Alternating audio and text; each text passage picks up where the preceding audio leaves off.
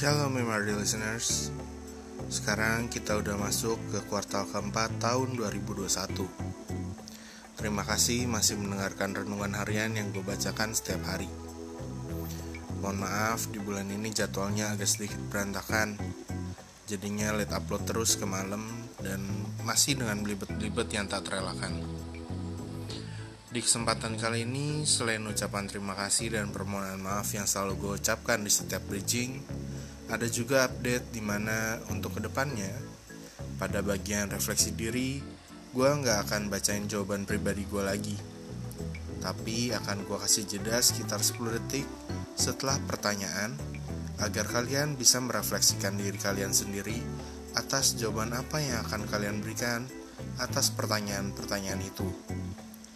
Pertanyaan-pertanyaannya pada refleksi diri akan gue bacakan lebih perlahan dan akan gue bacakan dua kali untuk setiap pertanyaannya agar supaya kita bisa sama-sama lebih merenungkan lagi renungan di hari itu.